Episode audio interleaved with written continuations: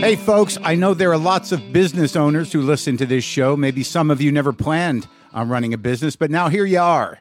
One thing you've always got to keep in mind is how much you're spending on your operating costs. That's one of the first things we had to keep in mind with WTF. And with things costing more today than they did when we started, you want to keep your expenses down.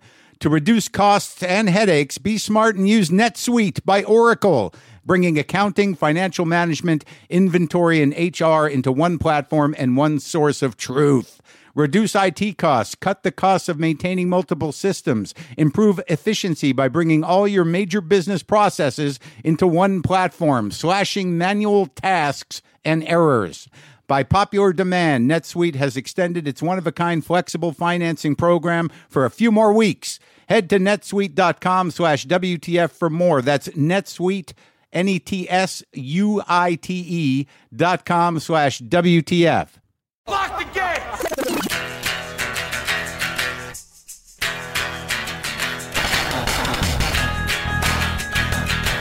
All right, let's do this. How are you, what the fuckers, what the fuck buddies, what the fucking ears, what the fuckstables? Whoa, that one was out. Probably still is out. Yeah, let's leave it out. All right, relax, Mark. Okay, I will. I'm Mark Maron. This is WTF, my podcast. Today on the show, I uh, talked to Cindy Crawford, the uh, the supermodel that was uh, a dominant presence everywhere on the planet Earth for a decade or so when I was uh, younger. Not so young that I was impressionable, but for those of you who are, you know, probably in your mid to late 30s, I think she probably holds a place there somewhere in your little prepubescent or just barely pubescent brain, that Cindy Crawford. Well, she was here with me. She has a book out. It's called uh, Cindy Crawford uh, Becoming. It's a memoir with a lot of pics. And I talked to Cindy Crawford because I could. Wait, you want to talk to Cindy Crawford? Yeah, I would like to sit across from Cindy Crawford and talk to her. So that's going to happen in a little while. You know, I denial's a weird thing. Denial is, is something we all have. It's something I think many of us, whether we know it or not, it's some sort of survival mechanism. You can't take it all in. You know, you can either, you know, close the, you know, close the valve down, shut the lens a little bit, adjust the f-stop or just, you know, kind of you, you lube all that with some mild denial to whatever degree of denial you want. We all got a little bit of it, even if we think we don't, it's there, and you know, whatever the case. But this was sort of basic, basic denial. I know I kind of got into this gas leak situation that I had. You know, I've got this this new driveway. As some of you know, I don't spend a lot of money on it. rained pretty heavy the other day, day before yesterday, and the, the rain doesn't gather. Sandbags are gone. Drainage is working fine, coming off the roof. There's the French drain in front of this beat up garage. Beautiful. But a couple weeks ago, I mentioned that there might be an issue with the driveway because for, for a few weeks I was smelling gas out in front of my house. I called the gas company and they came over and there's a fucking problem with it. There's a leak inside the pipe between the house where it goes into the cement, into my new driveway, down the driveway, into the main valve in the street. There's a leak somewhere in there. And the guy starts drawing these squares where he's going to jackhammer into my new fucking driveway to get to the pipe. And I'm like, what? I just got this driveway. I can barely even enjoyed it yet. And now you're going to drill a fucking square into it? He's like, yeah, we got a guy. We got a good contractor fills it in. I'm like, he's going to be able to match the the grain of concrete? Like that he does a pretty good job. I'm like and, they're like we're paying for it. You know it's our line. I'm like yeah but i just got the but you know and it was in that moment where i had this sort of a revelation that might be helpful. I don't know. My first place that my brain would go in a situation like this of course this shit happens to me. Why me? That's that's where my brain goes but then I did this more processing, and I'm like, hey, you know, it's an old gas line. They didn't know. Maybe maybe it shook something loose when they were laying the driveway. Who knows? Who knows whose fault it is? Old pipe, whatever. So I shifted slowly with some minor fits of anger and rage. I shifted from why me to, you know what? That's life. It happens. Better. It's better. You, you don't know what the fuck is going to happen. I mean, it's just a, they might have to drill a hole in my driveway and lose a foot. You know what I mean? I mean, yes, yeah, some people have all the luck. Sure, some people never have to deal with this stuff. Some people just step in just, you know, beautiful piles of golden shit every day. Some people do have all the luck, but everybody dies, and those people, you know, they're going to die too. This is not Schadenfreude. This is not a, you know, I'm not trying to be optimistic about people dying. I'm just saying that there's there's problems everywhere, and that's life. All right, so not why me. Ah, that's life. Or if you want, that's my life, but that's a little close to why me. But anyways, the only way that they wouldn't have to drill in the concrete is if if this guy could run a new line into the old line and make the corner up because it, it hits a corner and then goes up to the valve that goes into my house. And I didn't know I had to go to work. I know what was going to happen. I didn't know if I was going to come home to a, just a mutilated, destroyed, scarred, and and potholed new driveway or what. You know, and I, I went away for four hours and I get home and there's a guy out in the street in front of my house in a four foot deep hole that's about three feet by five feet. You know, eh, the size of the hole. He's in the hole. And I'm like, what's up? And he goes, I did it, man. I ran the cable up. We, we did it. We're not going to have to drill.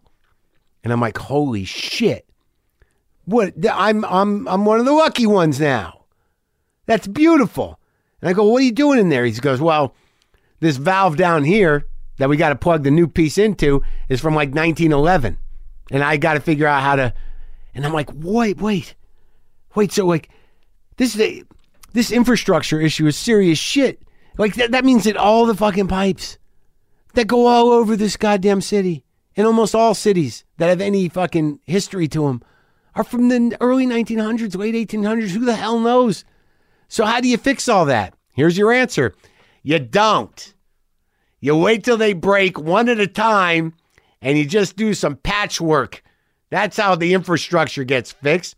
What do you think? We're going to rip everything up to make everything safe and good? Nah, they'll just wait it out. Some of these pipes will surprise you. That's the infrastructure plan for America. Hey, if it ain't broke, don't fix it. And if it does break, hope, I hope not too many people get hurt. Yeah. Yeah, tell that to the people. There's a gas leak up in the valley, just horrendous. So here's what happened. This is a surprising thing because I just had that gas thing. They put a beautiful new valve in it. And I don't know if you ever get this feeling like when you get work done and then there's it's this it's whole new pretty thing and you feel better about it that there's some part of you that thinks you achieved something. It's ridiculous, but thank I I want to thank the you know Southern California Gas for doing that but but you know I, I do feel some part of me thinks like I did a thing, but I did nothing. But even with that, here's what happened. So my water heater, the pilot was going out. This is all within two weeks.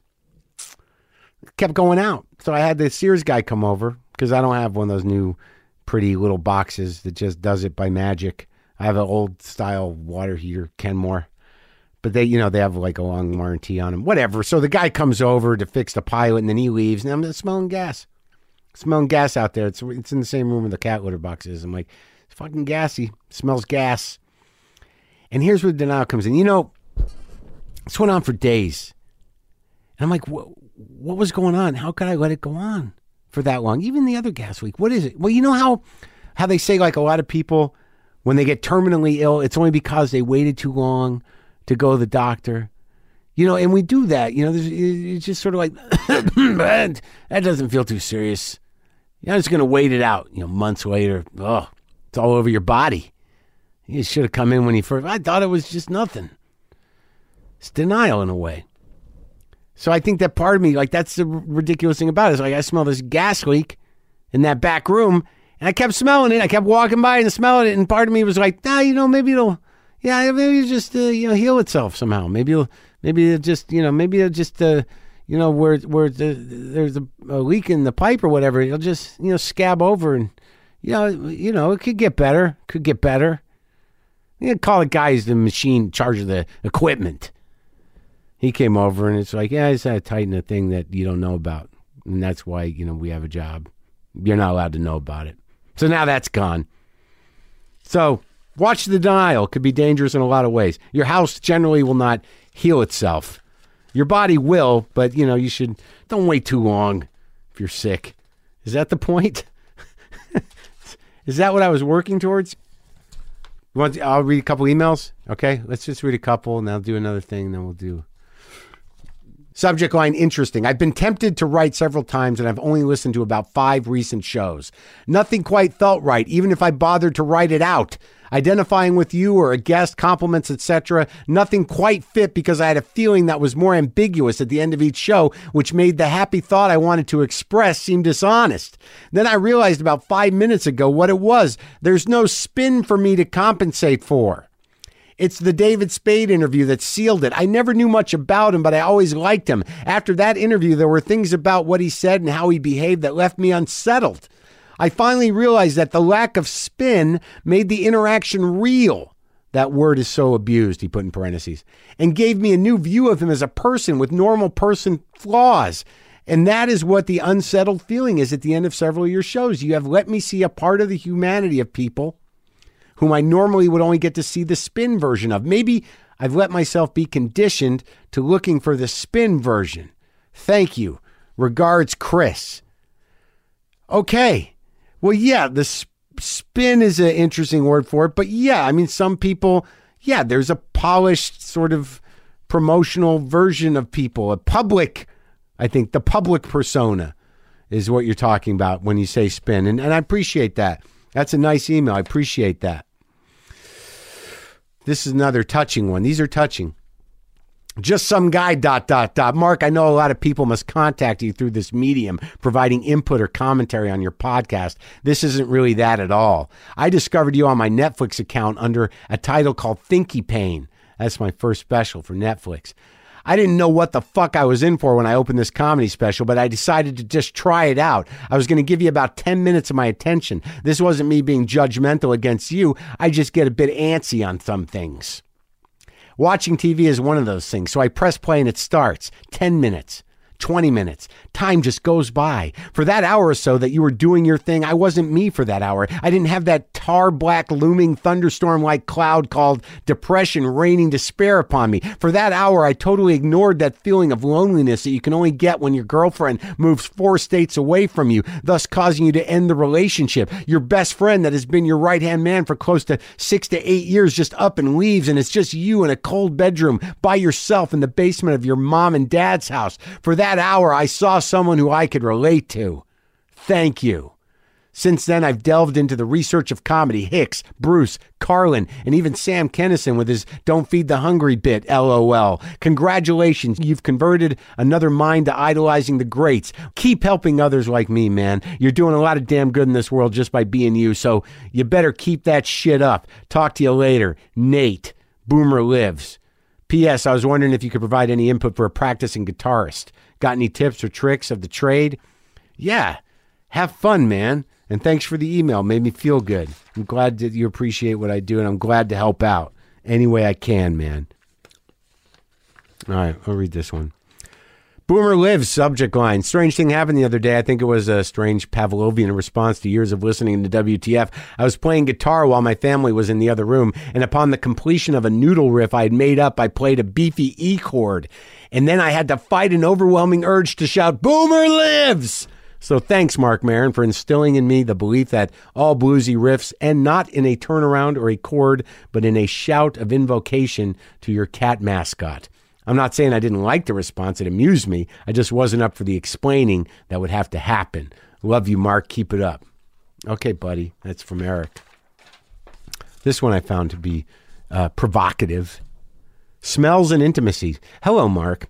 Your comments over the holidays about how intimacy ranges from the sublime to the grotesque, including the smelly stuff, brought to mind what I call the rule of shit. And that's in quotation marks, folks.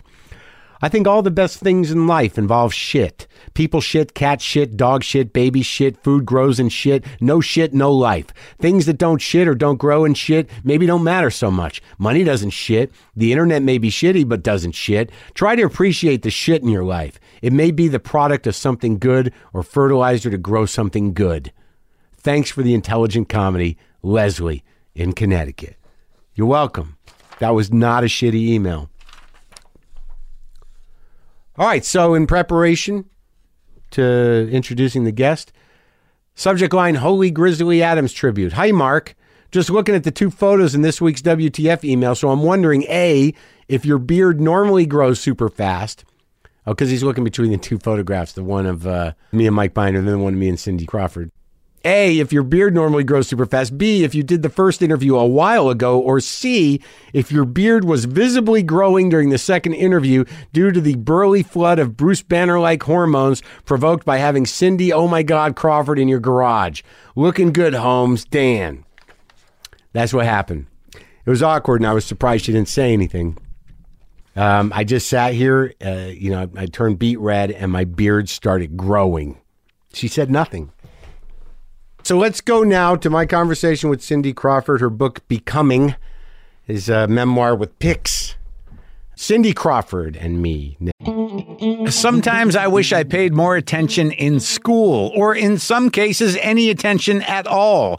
There are probably a lot of things I could have gotten more out of, like literature, and now it's probably not in the cards to go back to school and study the classics. But luckily for us, there's a new podcast called The Foxed Page that dives deep into the best books of all time. This is basically like the best possible college English class, but more relaxed and fun. No pressure of grades or needing to prepare something to say in class. It's only the books you want to read and know about presented by best-selling author Kimberly Ford. Everything from Cormac McCarthy to Madame Bovary, from classics like Frankenstein to modern hits like Lessons in Chemistry. I love Ireland, but I missed the boat on James Joyce. The Foxed Page has a three-part series on Dubliners, and that's a pretty great starting point. Want to get the most out of what you read? The Foxed Page is for you. Get it now wherever you get your podcasts. Now.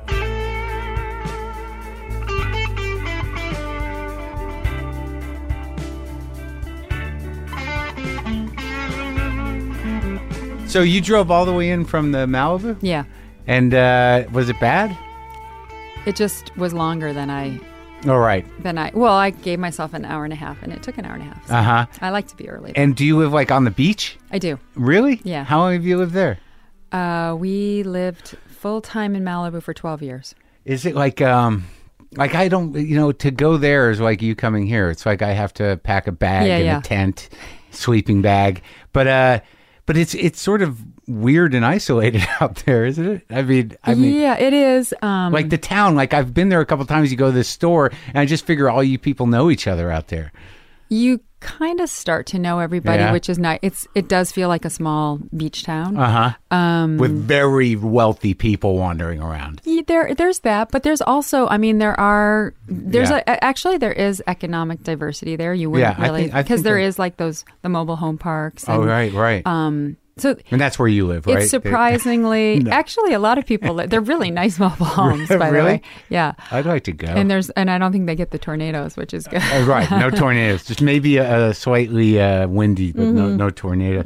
But so yeah, there's a little diversity down there. Mm-hmm. Yeah. little- And it's a great place for us to raise our kids. We Uh-huh. felt like um, it's not it, it because it is out there. Yeah. you don't come into town Right, that much. right. And, and so even for my husband and I, we think, oh, do we really need to go to that dinner? No, we'll just stay home. Oh, so yeah. it, it it kind of um, so you lose friends, but you're okay. It's nice. you you there. make more Malibu friends. Your Malibu friends become really important, and Right. you end up spending more time with your family, which was a conscious decision that we made. How many kids do you have? Two.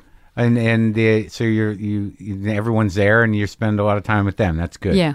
Do you see Bob Dylan walking around ever? I have seen Bob Dylan there, not for a while. I saw him a long time ago, like one of my first times in Malibu. I was at a party at Sandy Gallin's house, and he was sitting in a chair, and it was just so surreal. It's funny when you have like those celebrity moments. Oh, yeah. because I don't care who you are. There's still like certain people that are like, Oh, yeah. for you, like. It's, like, oh my God. it's. Bob Dylan or Paul Newman or people like that. Did you see. Paul Newman? I did. Well, yeah. you, um, well, you're pretty big celebrity yourself. I imagine it goes both ways. I imagine that Bob was happy to see you I don't know. He seemed pretty much in his own world that day. that Um, day, that life. So, Where'd but- you see Paul Newman? I saw Paul Newman at a Broadway show, Uh-huh. and um, I was like, you know, just Beside couldn't take yourself? my eyes off of him. But then I actually had the opportunity to meet him with a friend of mine who um, is involved in his charity, and I got to hang out in his trailer on a movie, and that was really cool because then it, you know, everyone has their like public persona, Right, right. and it's nice, and you know, you kind of have to do that to protect yourself too when you're Sure. out but it's nice when you get to see people like in you know, at home or in their own environment where they're where they don't have the Right. the facade up. It's like when also that generation, like he's passed away and Bowie passed away. It's oh, like I know. it's starting to happen. That that crew. I mean, Paul Newman was older, but like Bowie's crew. Now we got to watch. I mean, we're almost. You're you're a little younger than me, but but you know those were our people. Yeah, they are our cultural icons. Right. Yeah. And now they're it's so horrible because y- you know all of a sudden it's sad that they go, but then you start to think about your own trip. You know, like, I know. did you ever meet Bowie when you were in New York? Come on, you must. I have. must have. I don't have like that moment with him Oh, yeah, that yeah. I remember. Right. Like, you know, certain people you remember the first time you met them or Yeah, saw them. Like I remember meeting Warren Beatty or I remember meeting Jack Nicholson. Like you remember, eh, you know, because whatever. They're, Where'd you meet Jack Nicholson? I met him with um, Herb Ritts, who is a photographer that I worked with a lot. Did a lot of the big pics of you, huh? Yes, and Herb had he was a he loved um, getting people together. He would have small gatherings, like thirty people. In but New they York? would no here. He's Uh-huh. a, he's a LA guy. Yeah. and born and raised. And Is he still around? no, Yeah, he passed yeah, away, right? He passed away probably about ten years ago. Uh, Yeah. So he was. He, he he would just have like these crazy barbecues, and it could be like Madonna, John Kennedy Jr., Tracy Chapman. I Right. mean, just like um, you know Jack, uh, Jack Nicholson or Warren Beatty would be like uh such an eclectic group of people, and Herb really, everyone loved Herb, and then his mother would kind of hold court, and Herb's mom. yeah, Yeah. Shirley. Yeah. So it was cool. And did you like? Well, that it's so weird that like that experience of being at a party like that or being anywhere with that type of group of people because I realized not long ago that they really can only hang out with each other. It's not like they can just, you know what I mean? They they they can't just be among the regular population that easily. So for them to be comfortable among a group of people, it has to be people like them in a way. I think there is something about like you feel like you can let your guard down, around, Right. Because it's kind of like you know everyone is invested in what happened. You know, it's like that. What happens in Vegas stays in Vegas. Yeah, idea. yeah, it's yeah. Like now it's changed because every. I mean, anywhere you go, everyone has a cell phone. Every- like you can- anywhere you go, you could be being filmed at any time, and it could end up on TMZ. I sense a, a, a, slight bit of anger in that. Well, it's just It's horrible. I think that's part of the reason. Like, it's not so much that like I'm always like models are people too, or celebrities are people too, Right. But um, it's because of that. Like, you, I would love to be able to just go to the beach, Yeah. and no one. And be a regular person, right? Right, but right. then there's like the one idiot Right. with the cell phone Right. that's trying to get a bad picture. I mean, it's it's it's like a give a and bad take. picture. That's the worst of it, right? Well, They're some looking- people get good ones, but Yeah. you know, it seems like the bad ones are right, more, interesting, more probably get more for. So, Look at her. yeah, Well, you had that problem like a year ago with that leaked photo, right? it wasn't leaked and retouched. It wasn't just. It wasn't a real picture. Well, I mean, but then I came up with this whole idea that no picture's real if you oh, think about it, Okay. because sure, it's a it's a representation. It's, it's yeah, and it's like it's all manipulated. It's mediated. It's an image. It's where the light is. I Right. mean, you know, like Sure. I was saying to someone, like if I'm doing selfies of myself and I take it and I go, oh, the lighting's terrible, but if I go like turn toward the window, the Right. lighting's better. That's the one I'm going to post. Sure. No, it's the same me. Right. Yeah. Yeah. Yeah. So Oh yeah. There are I- moments where you. I just horrible. realized like pictures are not. Well, what what was the deal with that? What happened? Um, I don't really know actually. It just got out in the world. No, it didn't just get out in the world. and no one actually knows, but I think the photographer doesn't even know. I mean, I'm still friendly with him, I still work with him. Um, but he said he didn't know. And he actually was really upset about it because it used to be when you do a photo shoot, Right. um, 99 out of the 100 pictures are probably not that great. Right. That's why they take so many. Um, And then they would edit those out. Yeah, those right. would end up in the trash. Yeah. And then they would pick the best one right. now with digital, like someone, and this is what I think might have happened, is someone might have walked by the monitor because, like, as you're shooting now, Oh, it's right, coming right. up to a big monitor, Right. Right. And taken a picture from the monitor, and Ah. then you can, you know, look, we retouch all the time to make us look better. If Sure. you have a pimple or a bag under your Yeah, eye, or the beauty of it. but the you Photoshop. can you can also Photoshop to make people not look. Good, of course, and yeah. and the photographer showed me the the the well quote unquote the real image. Yeah. But I mean, I guess it depends what monitor you're looking Right, on. You know, what I mean, I, I don't even know. So it really. It really made me just realize the whole thing is illusion, good and bad. But wasn't it like the the wasn't it tricky in the sense that you know from what I understand, I, you know I'm Uh-huh. certainly not trying to stir anything up, but but like that there was sort of this championing of you know why would Cindy be you know uncomfortable with this image of her without being touched up? She's so amazing. So you have all these women saying, and then you have to be like, well, it's intrusive. It. W- I didn't say anything. Oh, because I didn't. There, there was an outpouring from women Mm-hmm. who were like, you know, she's real like us and Yeah. whatever. And I didn't want to reject that. I, I, but at the same time, it wasn't quote unquote real, or or maybe I, I don't know. Mm-hmm. you didn't want to get into that dialogue. I just thought, and and I unfortunately there might have there was certainly people who who um, genuinely were championing me, but Yeah. there were also the snarky people. Uh, the worst. And Snark is the worst. And so you kind, I just, I just didn't, because I was like, what can I do? Yeah. Do I have to go on Good Morning America and pull my shirt up and go, that's not what I look like? I didn't know. And even there, if depending on the lighting, they could, I could retouch abs. I could have a Mm. Sure. six pack. yeah. Um, It's a little or- hard with high definition now to hide. Uh, you know, yeah, things. but good lighting. Yeah. It's, it's really all about lighting. sure, It's all about lighting. it is right. It totally is. And we, well, I was looking through your book, and it seems like in terms of you know talking about lighting, that the book is more of a. It's almost like a tribute to the photographers you worked with.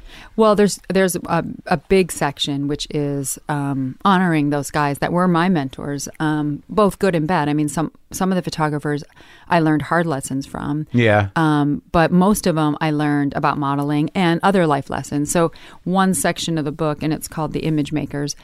Those are the guys that really shaped me, not only as a model, but you know, Yeah. as kind of a woman and as Yeah. a professional. Oh, really? Yeah. That's it, because you did. You you can't. It wasn't your and ex- expectation to be a model.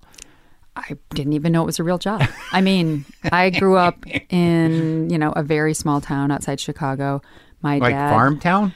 Well, it was surrounded by cornfields, but there was a university there. So it's it was kind of a it's a small town. Right. It was a small town. And your dad was what? He was let's see when I was he worked for my my grandfather, so he was a mach- machinist. Yeah. Then he was an electrician. Then he was a glazer, which Uh-huh. we used to think that we told my sister he worked for Dunkin' Donuts. Um, So he he made glass. What's well, a glazer do? A glazer puts glass in buildings. oh, okay. Okay. I, I think that's what I he- mean. and- that's what he told you. Or he really was uh, glazing the donuts. so I'm he's a sure. working guy. Yes. Did a lot of stuff. And my mom didn't work while we were really little, and then she went to work like in a doctor's office. Uh-huh. So you know, we were definitely, um, you know, lower class, working, Working class. collar yeah, family. Yeah. Uh huh. And you have what? One sister? I have no. I had um, an older sister. I still do. Yeah. I have a younger sister, and Yeah. then I had the youngest in our family was a brother who died Oh, that's when he was when we, we were all kids, but he was the youngest. You remember that? Yeah, I was ten when he died. Ugh, so it's horrible.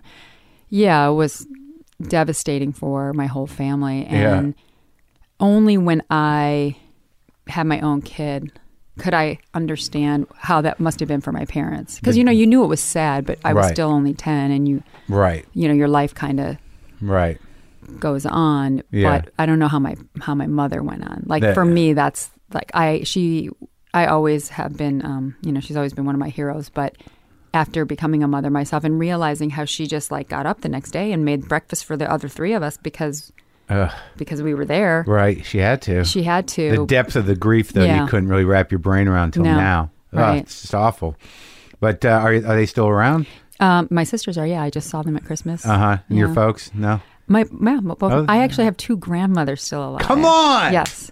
One is, well, she'll probably be mad at me. I think she just turned 97. Um, and she lives in DeKalb still with my aunt. And then my other grandmother is 93, and she lives by herself in Florida. Does she drive? She does drive. so watch out. No, Ramona, if you're listening, you're a very good driver. Um, and That's amazing. No, I went uh, to visit her in the spring and I was like, So who cleans your house? She goes, What do you mean who cleans my house? She goes, I do, but I can only do one room a day now. Um, she breaks it up. Um, she's good- amazing. Good, genetics. Yeah, You're gonna so last a while. Two grandmothers, Yeah. both my parents. That's Very amazing. blessed, yes. And you're and you and you have you're on good terms with everybody. I am. I mean, I'm. I've always, yeah. Well, I'm on great terms with everybody. Even um, I, there was a time with my dad that it was more, um, disconnected just because you know he he was the one who really left my mother and I was in mid or high school Oh, they're not together. no Oh. and I think you know we were mad at my dad and we were very protective of my mother Yeah. and my and I I do think looking back part of my dad's kind of acting out was probably his grief over losing his son he just grieved in a different way than my mother did Oh, so there was uh, like he was uh, uh, out in the doing the business. Yeah, and, And other things. Yes, he he he he, he knows. I've talked about this on the radio before, so sorry, Dad. Um, but we worked hard to have a relationship now, um, and we never were had no relationship. It wasn't like But- yelling and screaming. No, or like where we didn't talk for five years, but Ooh. we've we've gotten. I mean, we we always talked, but Right. you know, I I I guess I lost respect for my dad Yeah. and and then we had to come back together in a way where like I and my dad's great. Anyone who meets my dad, they're like he's the greatest guy ever, and he is. He's very charming. well, those guys who act out are usually very charming. yeah, exactly, they they got to have a little game. exactly, exactly. Yeah, but that's good. So you know you worked it out. I mean, I think just by virtue of living long enough and having your own life, and you know when you really don't need your parents for anything practical, that you know it's really up to you to make it right. Exactly. Yeah. Exactly. And I, you know, I saw, I think me having my own, like you said, I didn't need any, like my financial Right. independence Right. from my family, which happened very young. And in fact, I was helping, you know, the, the, the shift, it, it, Sure. it switched to the other foot at, at one point where I was helping them. Um, but that does help you. I mean, look, I, I like you want your um, storybook wedding and and marriage, and you do want your daddy to have all the answers and your mommy to always be there to give you a hug, and that doesn't always work out that way. And then you have to figure out the real life version of those relationships. Right. Yeah. It's the worst. It is. It's like it's like sometimes you get mad at like the film industry or the songs because they paint this um, unrealistic vision Right. of what life is supposed. You know, like relationships aren't supposed to be hard. Who Right. said that? I I mean, know. any relationship's hard. My relationship with my dog is hard sometimes. Oh, yeah. You know. Yeah, my cats like yeah, same thing. It's weird. I, I mean, I don't. Yeah, I've had bad relationships, but like when an animal gets fucked up, you're like, oh my god. Or just like when they do annoying things, you can Sure. be annoyed. You can still love Oh, yeah. things and be annoyed by them. I just had to buy new carpet because of them. you Yeah. have to buy a new couch. But uh, but in the same light, it's interesting that you know it, it, modeling gets a lot of uh, a, a little bit of flack for for um, creating an illusion of, of of what people or women should be. And, and- Right. I mean, you dealt with that early on as well, too, didn't you? Yeah, well, I think, but going back to what we were talking Yeah. about before, I mean, if what I came through that whole thing with that Yeah. picture a year ago, what I came to realize is that photography is an art. Yeah. And all the choices the photographer makes from how does he where does he put the light? When does where does he put the camera? What angle? When does he click the shutter? Which one does he choose to say this is the one that represents my Right. my vision? It's an art. It's not so like if an if a painter paints a picture of a Yeah. beautiful woman you don't go that's an unrealistic uh, Right, portrayal right, of women. Women can't live it's like it's their fantasy version of whatever they're painting. Sure. and that is what photography and fashion photography Right. is as well. Um, so it shouldn't really be taken too literally. And I think that, um, I mean, now everyone knows because even like my 14 year old daughter knows how to Facetune something for her Sure. Snapchat or, or Yeah, not yeah. Snapchat. I guess you can't, you can't do that on Snapchat, Instagram. on Instagram, right? Um, so I don't do Snapchat because, Yeah, I- and, and my daughter's like, mom, no, you're can't. not doing Let me have one thing. Exactly. That's why Instagram all of a sudden became not cool because the moms were doing it. And now, Yeah. now my daughter's like, I'm so over Instagram. And I'm like, I just finally Yeah, am right. getting it. That's why I'm leaving. Exactly. Right. That happened with Facebook. Twitter seems to elude most grown-ups, which is good. yeah. I think the people I know that use Twitter, it's more for like news, like what's happening right in the second. Right, like right, they, right. They get yeah. from it. I use it for my uh, uh, ego validation. Oh, good. Constantly. It's nice to have that. yeah. Constant feedback from strangers. It's always Right. good. Well, no, I, I understand what you're saying about that, and also like I think that it seems like your generation of of those first uh, that wave of supermodels for and you I th- you were different than most models, right? You were not emaciated. You were you looked healthy. You, it was like a new a whole new thing. Yeah, but you know, fashion, it's Yeah. like a pendulum, right? So Sure. it can go from Marilyn Monroe to Twiggy and Sure. then Yeah, yeah, yeah. everything in between. Well, so, like our generation, it was about being strong and having a real body and um but that can only go one place which is back to a Kate Moss Uh-huh. who, you know who was like a deer in headlights and but Right. that's but that's you know Kate eats she's not Right. that's just how her body looks and I mean for me what where I think fashion should be going, or you know the, how fashion is portrayed, is more all encompassing. That that Kate Moss can be beautiful and Marilyn Monroe. Do mm-hmm. you know like that? Sure. That it's everything. Like it, and especially now that I have a daughter and I see her watching what's you know Oh, right. In in the moment. And she's 14? Yeah, So that's so when she- it all happens. Right. So she's Yeah. very much watching like Gigi and Kendall Jenner and um, Cara Delevingne Mm-hmm. and Karlie Kloss and all these people. And I see how she's measuring herself against them.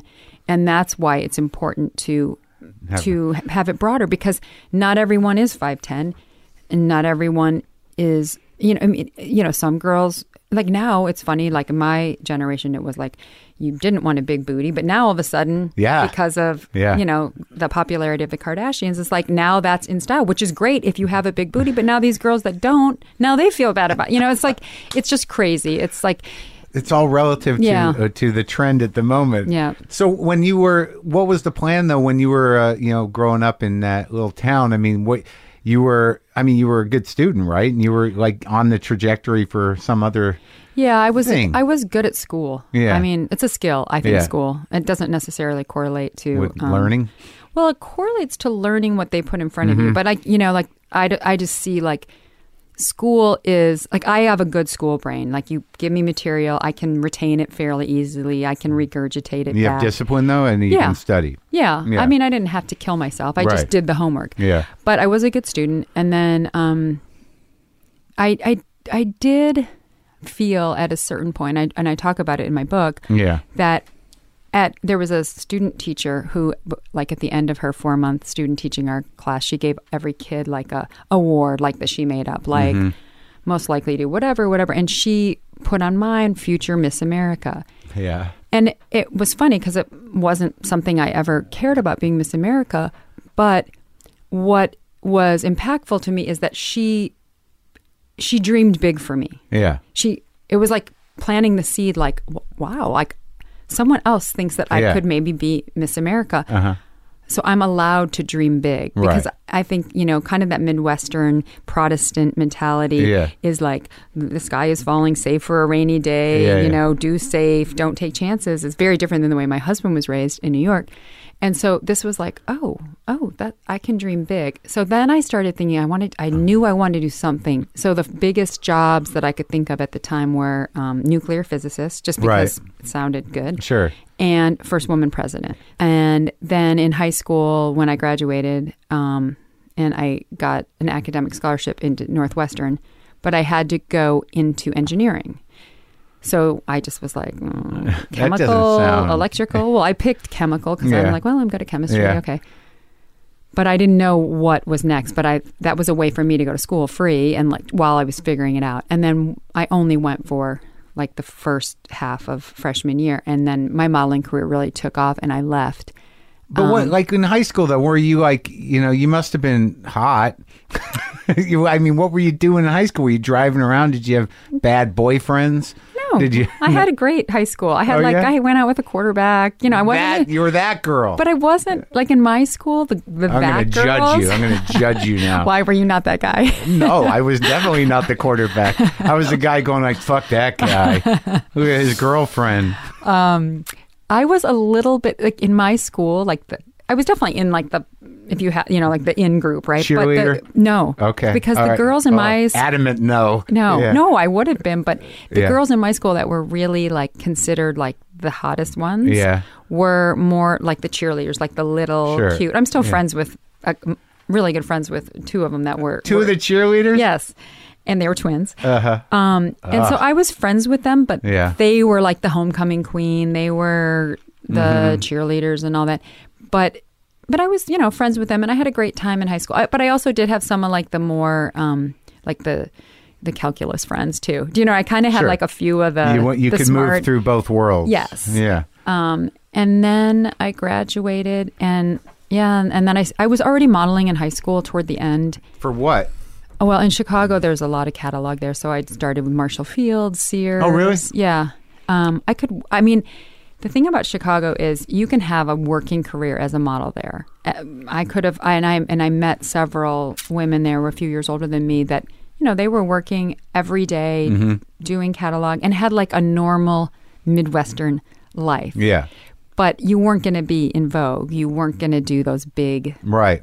you know, campaigns. How soon after you started doing the smaller campaigns? So you were like just just out of high school when you started? No, I started. Um, so my my senior year of high school, I was I was working pretty a lot already. Uh huh. And what you'd go on the weekends to shoots and I would go. I I- I did my um, high school classes in the morning, Right. and then I would drive into Chicago and I would model probably three or four afternoons a week. How long did it take before you were like, I'm gonna be on Vogue? Um, like when did it, you realize like, all right, so so this is the hierarchy, this is the job, you know, this is this is the biggest you can get here. Yeah, well, what I noticed is there was this one photographer in Chicago, Victor Skrebneski, who's Yeah. still alive, and I'm friendly with him now. And he was like the big fish there. If you were working with Skrebneski in Chicago, you were doing like the best jobs that And Chicago. what were those jobs? It was like I Magnin. He actually shot Estee Lauder too. So he he shot Town and Country. So he did shoot some national things Yeah. more than these other guys. And um, I was working for him every day. But I noticed when he had good, really good jobs, he would fly in the New York girls. Uh-huh, yeah. And that's what they were called, the New York girls. And like the Chicago girls, we didn't even get to eat lunch. We had like our own little place that we ate lunch, but Yeah. the New York girls got to eat with Victor. they got to wear the best clothes. Who were got- they at that time? It was remember? like um, Iman, who Uh-huh. was married to David Yeah, Bowie. yeah. Um, Diane DeWitt, Andie MacDowell. Oh, um, yeah. There was, you know, they would come in and they were the New York girls, Uh-huh. and I was like, wait, I want to be a New York girl because they got all the, the, the you know, they got the the Yeah. treated like royalty. Yeah. Um, so I didn't think about Vogue, but I did think, okay, I'm, I, I, I think I want to be a New York girl. Uh-huh. So that kind of didn't happen overnight. I mean, my New York agency would be calling me. Who- which I- one? Elite at Uh-huh. the time. Yeah. But I wasn't ready to leave. Like I felt very. So you were signed with a local agency and with Elite? Well, I was with Elite in Chicago. Oh, okay. So they so they kinda- snapped you up pretty quick. Yeah. They just want to get everybody. yeah. So what were there? There were, was Elite and Ford and Wilhelmina, and that was that. There was a few others, but those were the big players at Right. that time. Uh huh. And so this guy Victor. Uh Uh-huh. So you didn't, you know, how quickly did you sort of take to the camera? I mean, you know, obviously you you look the way you look, but I mean, there's a whole process to Oh, it. You learn. I'm still learning. Like Yeah. I'm a much better model today than I was Uh-huh. even in my, let's say, you know, heyday. Just So- because I'm more confident, I know how to work in front of the camera more. I mean, it is a there's a skill to modeling as well as just a genetic, you know, Sure. that you won the lottery. Well, yeah, there's and there's different skills too. There's like runway and there's other things. Did Mm-hmm. Yeah. you do much of that? I did. Yeah, Yeah. Because like I have this weird uh, connection to it in that the my first wife quit modeling and she was pretty good. You know, So she you was, became that guy. did all right.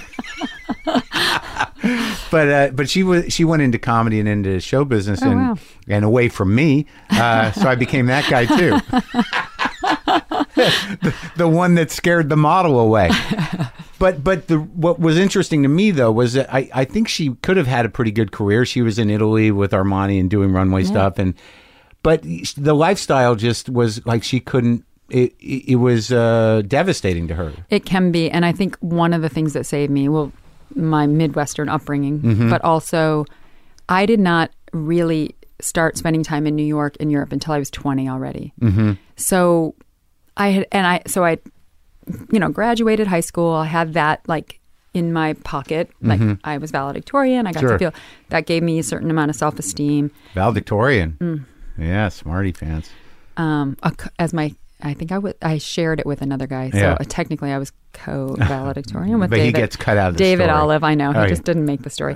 then I went to Northwestern. So I had that experience of being Yeah. a freshman in college. Right. Then I lived in Chicago on my own for a year and a half before I moved to New York. So by the time I moved to New York, I was, I mean, I thought I was a grown up Right. at 20. I mean, Yeah. I was, I had had more than if some of the some of the other women that I know that started modeling and they were like shipped off to Milan when they were 15. Right. I think they had a harder time with Right. that being, you know, I mean, look, there's a lot of there is pitfalls in any Well, yeah, business. well, it just seems like there's a, a- that it's pretty um, brutal on you know maintaining your you know what you think is what you are.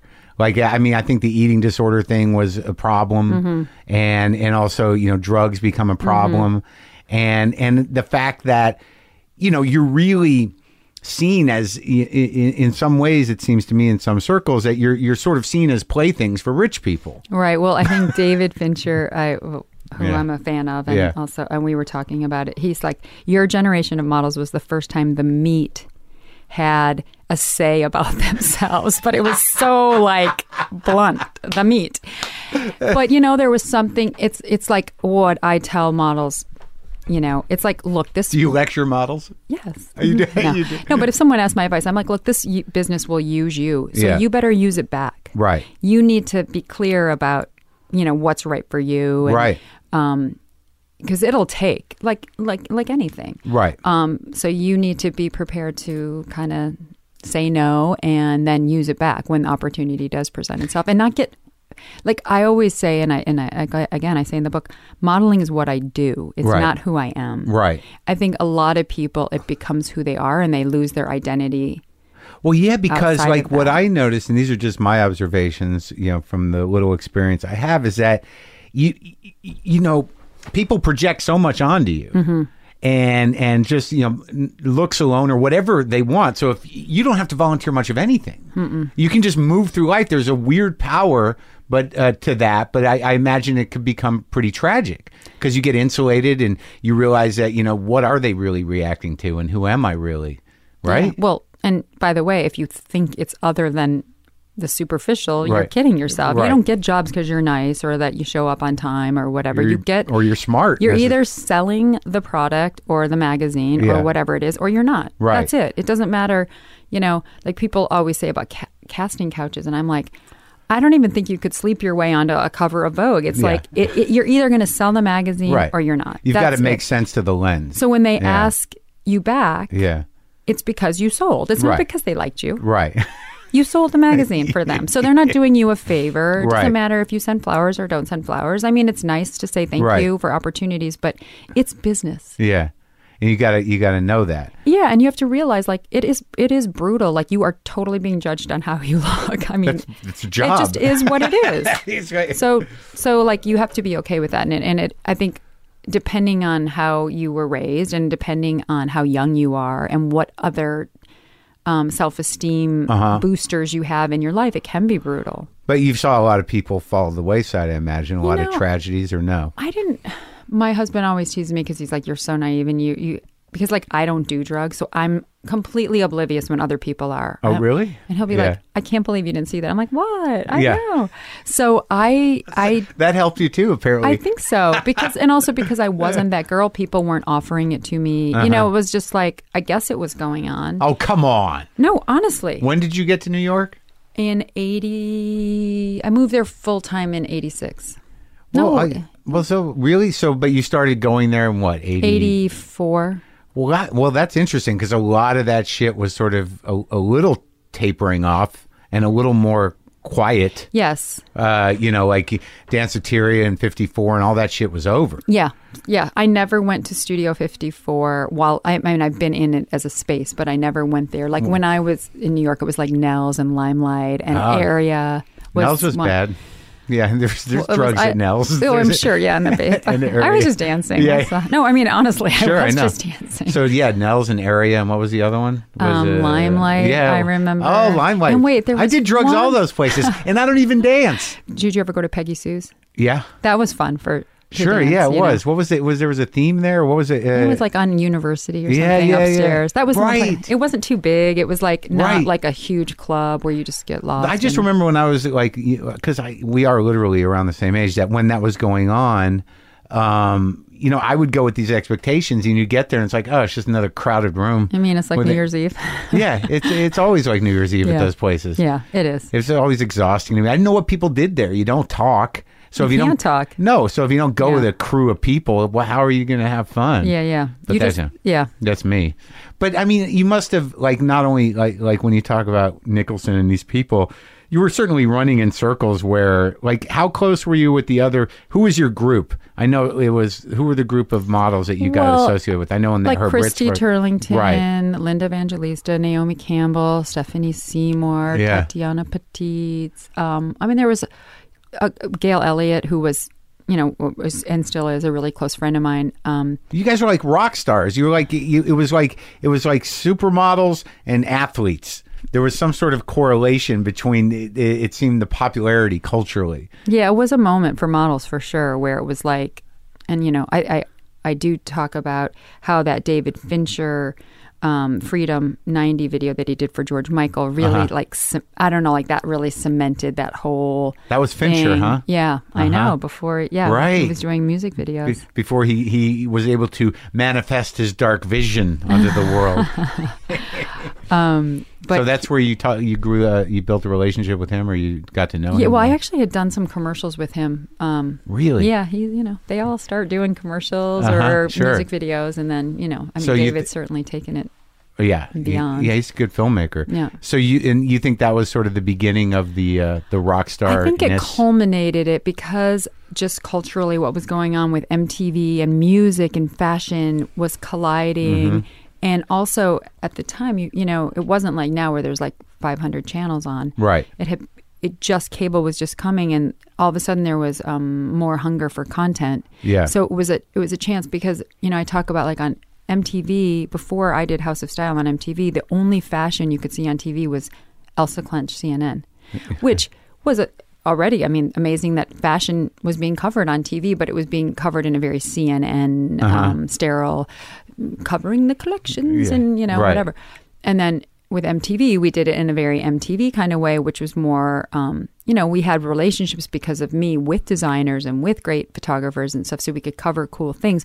But we did it in a way like, um, you know, uh, to democratize it and make it like showing Naomi Campbell putting zit cream on, Right. or going to Sears with um, Simon Le Bon, and, and and and you know, just kind of making fashion not so Yeah. Um, elitist. Right, and and also I think it was probably one of the first true reality shows. Right? I mean, I don't think they were really doing that. unscripted drama. Yeah, kind of. yeah. Well, you know, we know that Yeah. they're they're a bit scripted, but I mean that the humanizing element Yes. of of this uh, sort of mysterious and seemingly snobby or elite industry was Mm-hmm. because models were like I don't you know eh, look I've been duped like you know like I you know you know there is something there's a fine line there there you you guys are are kind of um freaks of nature in a way and, and I'm Just saying like that an athlete. Like yeah, right? no, Yeah. exactly. That's what I mean. Yeah. Like you, you know, when you see like a, a model, there's that moment where you're like, oh my god, there's one of them. Like I used Mm-hmm. to, where I used to, I used to live on 16th, and um, and like uh, Third, and there was a, an apartment where all these you know models were living. Model apartment. Yeah. Right, and I would I would walk outside and I felt like I was like witnessing some you know Right. you, you know endangered species Right, or right, right. some unique animal. I'm like, oh, they're out. They're look at they're walking on the street. Right. That's funny. But but I think that people make that assumption that that you guys are are you know um, snobs or don't have personalities, and I think that show was the first to really kind of get behind that. Yeah. And then it, it, it- the model of that show became used for all of, for a lot of different industries. Yeah. But were you guys all friends? I mean, it's like any business. Yeah. It's like or any office, right? There's some Yeah. that you really are close to, and Right. there's some that you are entertained by, but maybe wouldn't want to, you know, go on vacation with. And there's some that you really are annoyed, you know, that you just roll your eyes at or whatever. It's like it's, it's you get the gamut of Yeah. everything. It's like, you know, no more or no less than if you took a hundred people. Yeah, yeah, right, right, Um, you right. know, like- it's it's like when people say like you know comics seem to have more drugs and alcohol problems. I'm like, really? Have you looked at plumbers or anybody Right, else? Like, right. I mean, everybody's just you're gonna have issues Right. when you're with other people, Right. I mean, maybe Yeah. certain careers foster it Sure. or there's access in a different way. But no, I mean, I I'm still friendly with you know, like I just did a shoot with um, Claudia Schiffer Oh yeah. and Naomi Campbell for Balmain. And what was amazing was, I mean, because now, especially Claudia and I, like we have families and Uh-huh. kids. the the kind of competition is over. Like we both won, right? Like yeah. Oh, good. so it's kind of like it's it's like we could just enjoy each other as women. We Uh-huh. weren't. It wasn't like I remember being 20 years old and like backstage at a show and like you're checking out. You know, everyone's checking each other out because we're all just insecure young women, right? Like About to hit the runway, you mean? yeah, Or like, but go- you're all changing Yeah, backstage, right? right. So you, and you're like, everyone's just wearing a tiny thong, so you really you can't hide anything. yeah. yeah. And everyone's like checking each other Yeah. out, and I felt like it was really nice reconnecting with Claudia, and I've seen her, you know, over Uh-huh. Yeah. the years, but we spent a whole day together, and we had a lot of time in the dressing room, and it was just like. Just talking like uh, girlfriends, like about kids and Uh-huh. you know Yeah, yeah. husbands and school and Aw. travel and um, and you know I have that with Christy Turlington. I have that with um, my friend Gail. So and Christy's then married to uh, the Ed- filmmaker. yeah, Yeah, Ed yeah. Burns. And they're still together. Mm-hmm. That's good. yeah, It's interesting when people are able to manage a marriage. yeah, she's a great um, woman and very she's smart and she's very philanthropic and I'm you know she's a she's I think she might be five years younger than me, but I'm I, feel like a little bit like a big sister. I'm like so Uh-huh. proud of everything that she's done in her life beyond modeling because modeling is a great platform, but it's kind of like if that's all it is for you and you don't take it take advantage of it, then then you're just like, you know, I don't want to be. I'm turning 50 next month, and I don't want to be that woman like trying to be 25 when I'm 50. Yeah. Like, I had a great 25. I Yeah. had a great 20. I had a great Yeah. 30. I want to have a great 50 and a great 55. You know, I don't want to be um, nostalgic for my glory days. I mean, I celebrated. I I, I honor them. I celebrate them, Yeah. but I don't want to be stuck there. Well, as somebody who's turning 50 and as somebody who, you know, still is visible, uh, you know, culturally and, and, and dealing with, you know, what women deal with at 50 and the idea that you don't want to, you know, try to, you, you know, make, you know, look 25 or whatever. You want to accept your age. I would like to look 25. I'm just saying I don't want to try like I'm Right, trying right. to look 25. If I just did, that would be awesome. But do you, do you, is there a way, because I like, again, going back to the reaction Mm-hmm. to that photo, whether it was real or it wasn't real, you know, part of the struggle for y- y- sort of cultural acceptance as an older woman is is real, right? Like it's hard. yeah, but th- here's the thing. Like, I used to think there was a certain age, and I think growing up in the Midwest, I thought it was much younger. Like, Yeah. okay, when you're 50, you can Yeah. just like screw it. Right. eat whatever I want, Right. and I'm not gonna. But um, first of all, that the world doesn't work that way now because, like I said, there's the guy with the cell phone camera when you're at Starbucks. course. Starbucks. So It'd be very exciting for all of them if you just let yourself go. they they would be. This is the best thing ever. I Look don't at think her. my husband would be so big on that. um, but, but, I, but on the other hand, there is like all these incredible women like Jane Fonda or Mm-hmm. Helen Mirren or um, Viola Davis. I mean, like when I just I'm thinking of the people I saw at the, The Golden, Golden Globes, Globes, right? yeah, yeah. And they, I think they all look amazing. Yep. And they, they look beautiful. Like it, they don't look beautiful for their age. They Mm-hmm. Right. just look. They're beautiful women. But Right. I think the aging thing, what I'm learning for me anyway, is totally an inside job. You cannot. It you know because look, if you don't feel good about yourself, it doesn't matter if a hundred people tell you. right. And, and and and the opposite is also true. Like if you feel good and someone doesn't like, I don't know what Yeah. you're wearing, but you feel good in it. You feel Yeah. good. So I I feel like for me, it's just figuring out how I want to be at, Yeah. in that next chapter of my life, and and I'm and, and that's my project. I mean, really, that it's I didn't know this at the time, but in doing the book, mm-hmm. I thought, yes, it's a celebration and whatever, but in some weird way, weird way, I also see it's like the end. It's like a bookmark on that part of my life because I've done it. I did the modeling thing. Yeah. I mean, of course, I'm still going to get my picture taken because I have my skincare line. I have Omega watches. I have And you're Cindy Crawford. well, and I mean that's part of what I do. That's Yeah, my job. So, right. but I don't want to have to be like trying to do like cool editorial. At a certain point, you're like, Yeah. you're like, guys, I don't care. I'm too old for this. I shit. just feel Yeah. silly, you Yeah, know. And I have like this 14 year old daughter who, who's like, I always tease her, and I wrote in the book, I'm like, she has my old hair, Yeah. she has my old legs. I want them back. You Yeah. know, she's, you know, I just see her blossoming, and I want to. I want to leave room for that. Like I don't want to be competing with my 14 year old daughter. Sure, and you want to be a good role model. Yeah. Yeah. So it's it is, but it is. I, I'm not there yet, but that is kind of like my mission. I feel like at this point in my life is making that transition. into uh, into a fifty year old woman. Yeah. Yeah. And being comfortable with it. Yeah, Uh-huh. yeah. And now, were there points in your career where, because you know, modeling obviously doesn't work out as long as it has for you for everyone.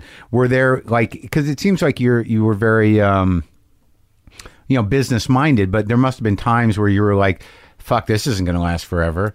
What do I got to do now?" Well, when I started, you know, five years was like forever in a, in model years, Yeah, right? yeah. So when I moved to New York at 20, it was like, okay, but what am I going to do when I'm 25? You Yeah, know, I'm going to yeah. have to have like the backup plan.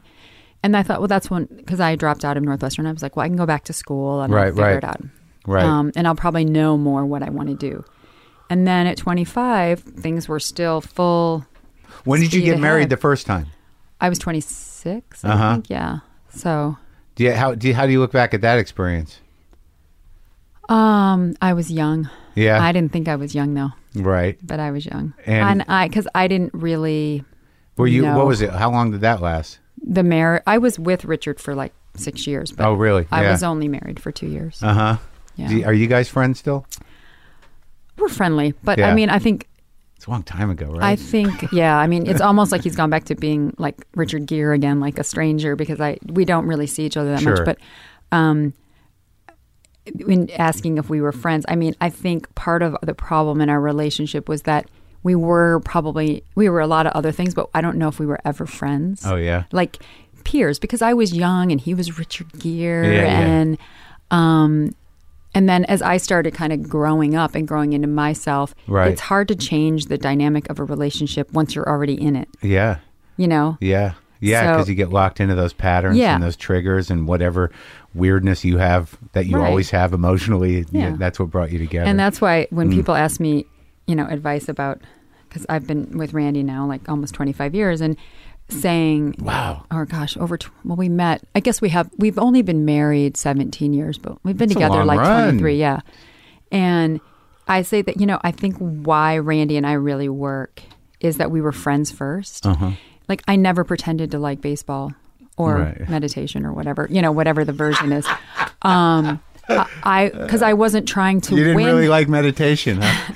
i liked meeting the dalai lama yeah. um, but I'm not sure I would have gone. And I mean, it's but they were great experiences. Yeah, yeah. But you know, Right. it's like it's that thing where you're you're on that first date and they're like, you're like, oh, I I love that, Right. And you're like, and then six months later, they're like, let's go to the baseball game, and you're like, I hate mm. baseball, and they're like, what? Yeah. It's like so when you when you are with a friend and you never did that, and Right. you really showed like your flaws from the beginning. Like Right. I wasn't trying to impress Randy, Right. and he wasn't. Tr- he didn't even. We got hooked up. We had to go to a wedding together, but not as dates. Just like a sh- he was just chaperoning me because I didn't want to go. He's a model. He was. Yeah, but at the time, he. I mean, he modeled briefly. Yeah. In college to Right. make money and meet girls. I think. Yeah. Um, but he already had his first bar at the time. Um, Oh, he's a restaurateur guy. yeah. Uh huh. And he had a bar at the whiskey. I mean, Oh, yeah. I mean at the Paramount. Oh, okay. The whiskey at at the, the Paramount. hotel. Yeah. Yeah. Oh, yeah. He I did remember the that. yeah. So we met, and he didn't want to really go out with me because he was dating another model, and I was like. My friend whose wedding it was was like, "Well, you can go with one of these three guys," and I knew the other two, and I was like, "I'm not going with them, so I'll take this unknown door number three. Was Randy, but he was late picking me up. I was like, "You're late!" Like I was yelling at him like the first time I met Yeah, him, which uh-huh. was good because Yeah. then when I yelled at him later on, he wasn't. He'd Yeah, already he seen knew. that side of me. Yeah, Oh, there's this Cindy. yeah, exactly. I know this one. Yeah. All right. So, so at 20, you were like, what am I going to do on 25? Yes, and then at and 25. then 25, it kept um, was like my career was like still going great. I had a cosmetic contract, and Uh-huh. you know I was still working a ton. So I was like, okay, this could maybe last till 30. Right. 30, same thing. I was like, okay, give it five more years. Then I started. I did have kids, and I definitely, when my kids were really little, I definitely that's when we moved to LA, and I did pull back a little bit, but there was still I had contracts. I had things that I was doing. Why'd you move here? Lifestyle. Oh, really? Yeah, I think we just felt like it was a better, not Oh, for- better, better for us Right. place to raise kids because like you can have a yard and Yeah, yeah, yeah. you're not like I don't know you don't have You to chose this over where you grew up. Well, I don't think we would. That wasn't even on the option. Randy grew up in New York, so it would have either been New York or L.A. Right. And we we both just decided we liked L.A. But Um, you, but what you're saying basically is that for as long as you're you're selling magazines or selling makeup or whatever, you're going to work. Or Pepsi's or right. Yeah, And you kept being asked back. yeah, And so you just kept going. yeah. And then um, yeah. Did you did you at some point, you know, how much like when you said, you know, it, you know, modeling can take but you've got to take from it, was there a point where you know, you worked with somebody to sort of um, kind of become a better business person, or how I- did that sort of happen? Just through partnerships? I think a lot of it is, um, I mean, I was always a good student. So, Mm-hmm. like, you're around smart people, marketing, advertising. And if you just pay attention, you can learn a lot. Mm-hmm. And then, you know, I left at a certain point, I left my model agency and went with like a, well, a, William Morris at the time and then now CAA, um, because they, you know, model agencies, especially back then, they, they only looked at you as a five year career. Right. And if it wasn't you, one of their other models was going to get a job. Right. Like they just churned. They weren't into um, developing careers. Right. They were into using you. And I think that that is changing in the Yeah. modeling industry, but at the time they were not there yet. Right. So I switched to an agency out here who really helped me. Like for instance, um, when I first started working with Omega watches, the agent that I was working with at the time, Yeah. our whole thing was like, look, we don't just want to sleep together. Right. If we're going to sleep together, we're getting married. Make her a three year contract. Oh, right. Learning to, and then I knew they were investing in me and I would invest in them. And that's kind of how I've approached my business for the last 20 years. It's like, I don't want to just do little things here, little things here, unless they're, unless I know what I'm getting out of Right. it. Right. Um, and, and and it's, it's worked out. And they and you tried acting. I never wanted to be an actress. Right. And, But you um, got to try it when you're a model, right? well, I can't remember what you do. What did you do? I did. Yeah. Well, the funny thing is, the first time I ever even had uh, any thought about my, uh, acting was Yeah. I was working with Richard Avedon, and he's like, uh, "My friend Mike Nichols wants to meet you. Um, he wants you to come audition for him for a movie." Uh-huh. And he's like, "So when we finish the shoot today, just go over to Yeah. his office or whatever." And I mean, I knew who Mike Nichols was, but that was about it. Yeah. Never had seen a script before. Never had read Uh-huh. like never did theater or Nothing. anything. So I go and he hands me the the sides, which I didn't even know were called sides at the Right. time. And he's like, "Can you read these?" So Yeah. I, I literally am like, Uh, um, blah blah, you know, Yeah. the Muslim, you know, blah blah blah. Uh. And he's like, to his credit, he was so funny. He's like, "Well, you can read." Um, And I realized when he said that Yeah. that what he meant was act them, but he didn't say act them. He said read them. Yeah. So to me, I'm a very literal Sure. person. I read the script. Uh-huh. So that didn't go so well. yeah. What was the movie? Do you Um, I think remember? it's Biloxi Blues. uh huh. And then I had done, then I got, you know, I called in on a few auditions for stuff, and sometimes I would go, but mostly I, like, I didn't have an acting coach or acting class or anything. But then um, I did do one movie because I knew the producer, Joel Silver, and he's just very persuasive, and he's like, "You're doing this movie," and he just kept like making sweetening the deal to a point where I was like, "I'm an idiot if I don't do it." Right. and it was such a, a nightmare in a lot of ways, but it was also really a blessing because Which movie? um, it was called Fair Game with Billy Baldwin, William Baldwin. Uh huh. But um, at, at one point, the director stopped talking to either one of us, so that was like hard because there was no director. were so mad.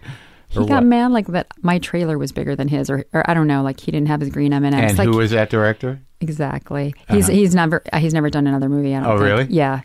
Um, he he was a first time director, and and really, and it's funny because I'm friends with Joel, but I'm like, I can't believe you did that to me. Put me with a first time director because it was like, you know, swim. Someone throw, you know, sink Right. or swim, and you Right. didn't know how to swim. You didn't have any guidance, and you were used to having people behind the camera that knew what they were doing. Yes. Um, but it was a gift in the sense that it enabled me to go, I'm not comfortable.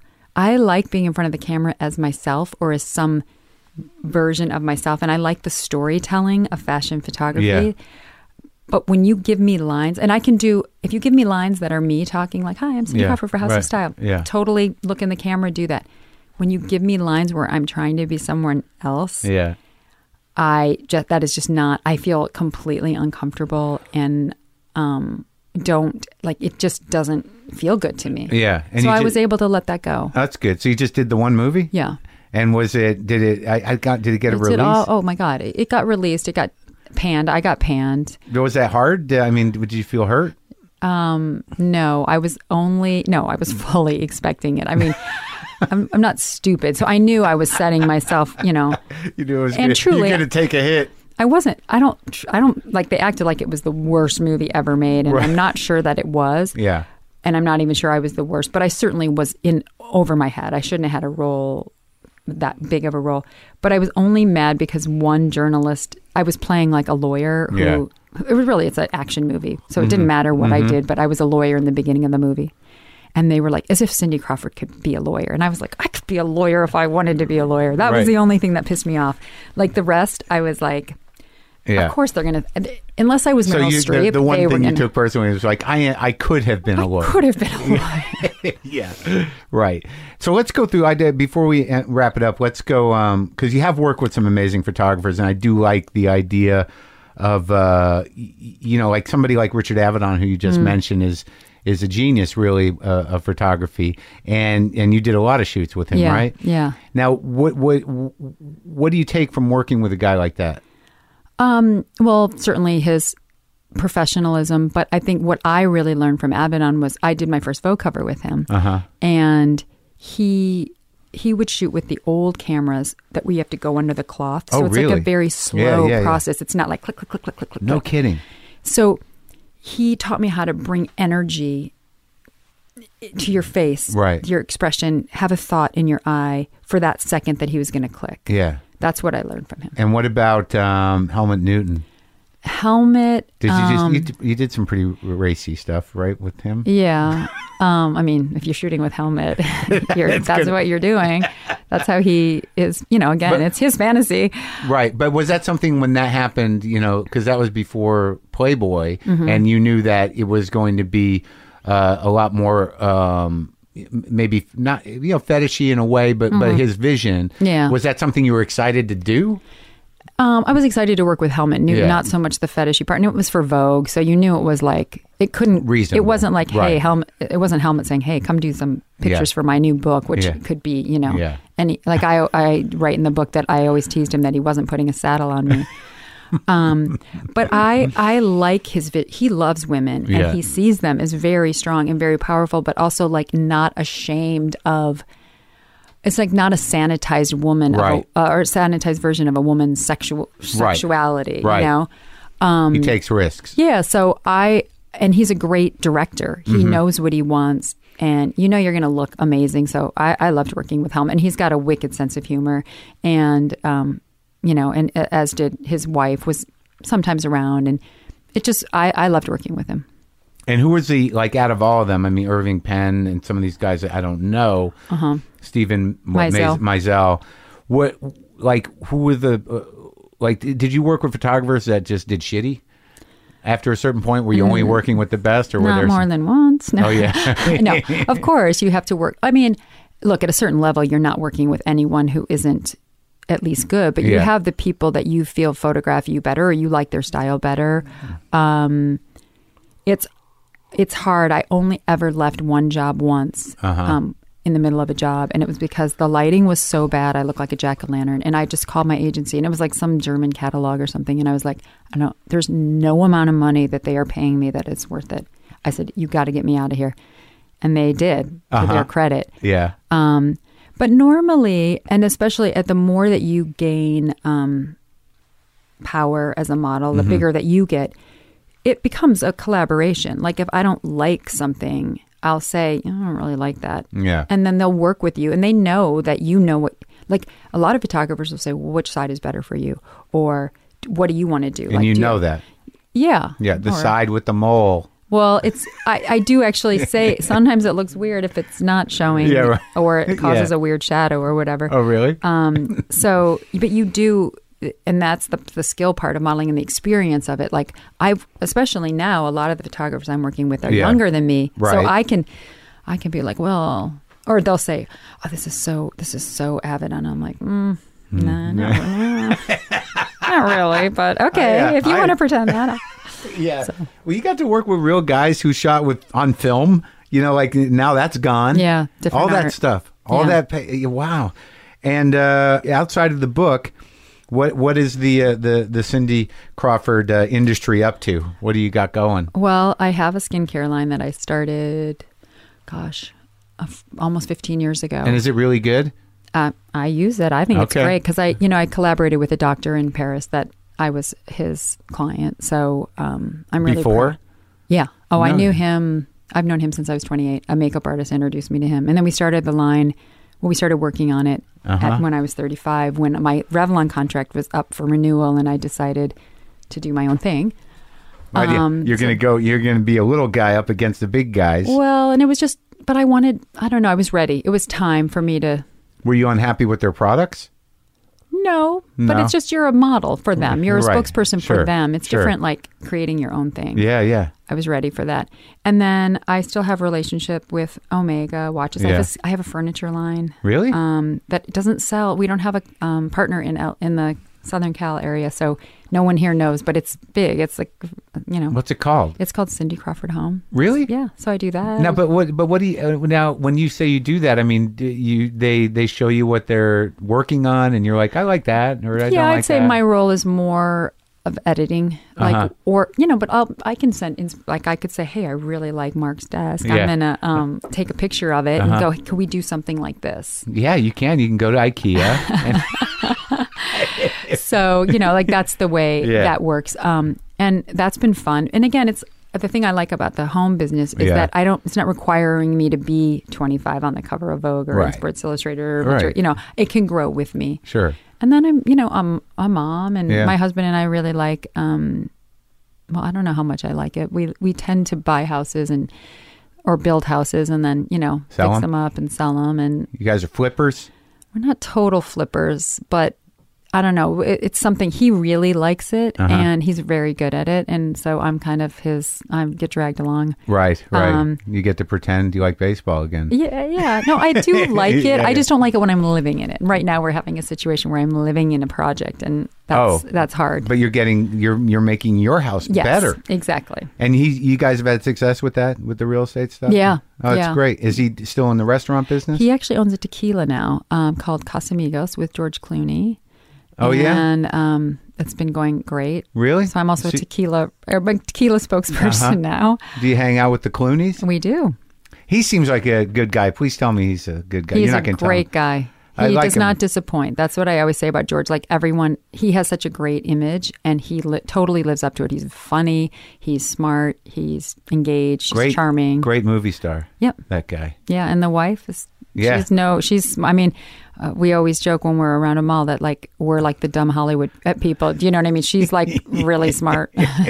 so Well, I'm glad that you've, you've brought one over. yeah, exactly. Well, it was great talking to you, Cindy. Yeah, you too. Thanks.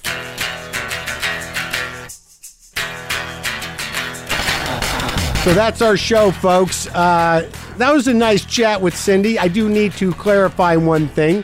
Um, well, uh, I, I, some of you know me well enough to know when I was talking to Cindy that uh, I said that my first wife was a model. She was not. Uh, she was an actress, and now she's a therapist. It was my second wife uh, who was the model. Neither one of them would uh, ever listen to my show, so I, I don't feel like I'd be offending them, uh, but I apologize to both if I did, and also for everything else. I'm going to play the little guitar, and I'm starting to sweat. Hold on.